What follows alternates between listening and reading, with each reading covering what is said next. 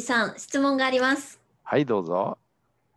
えー、幹事さんカレンダーの中にもあった、どんな人についていきたいかっていうんうお話があったと思うんですけど、はい。人は理解してくれる人とか認めてくれる人についていきたいと。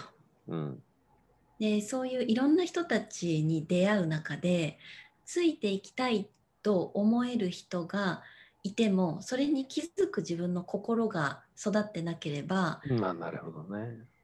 ついていきたいと思える人とすれ違うだけでこの人についていきたいって自分の心が気づかなければついていきたいっていうのは成立しないと思うんですけどどうしたらに。うん。そんな素敵な人たちについていきたいと思える自分の心を磨くというか自分の心を育てることができるのでしょうか？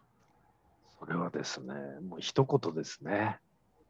もうはい素敵な人にたくさんひたすら出会う。なるほど。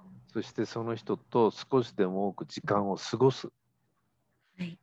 これの積み重ねがきっと自分の中にあるその、えー同じものを育ててうんそれが育ってくると本当に素敵だなと思う人に出会った時に自分でこうまさに波長が合うっていうかシンクロしますから、だからまず自分の中に育てることが大事でもうそれを育てるためにも、まあ、あのまあ、自分が信頼できる人が、あの人は立派だよとかね、素敵な人だよという人に、はい。もう数多く会う。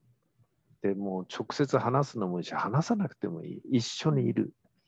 で、本当に素晴らしい人と一緒にこう、一日二日こう、なんていうか、行動を共にしてると、随所にその人の素晴らしいところってやっぱ見えてくるんですよね。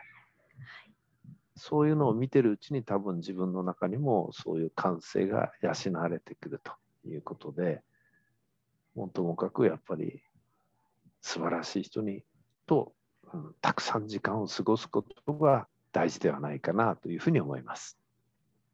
よろあしいでしょうかりがとうございました。ありがとうございました。